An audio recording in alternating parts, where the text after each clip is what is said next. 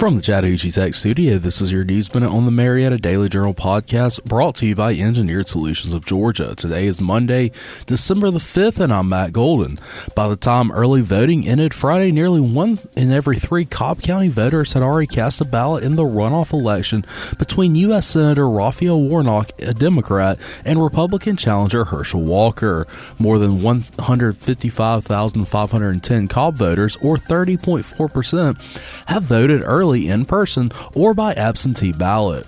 That turnout surpasses the rate where almost 1,900,000 people have voted, or 26.4%. Early voting totals in Cobb weren't as high as before the November 8th general election, but voters had less time to cast a ballot one week before the runoff as opposed to three weeks before the general election.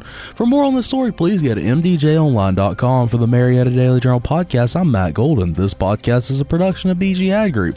You can add us to your Alexa Flash Briefing or your Google Home Briefing, and be sure to like, follow, and subscribe wherever you get your podcasts.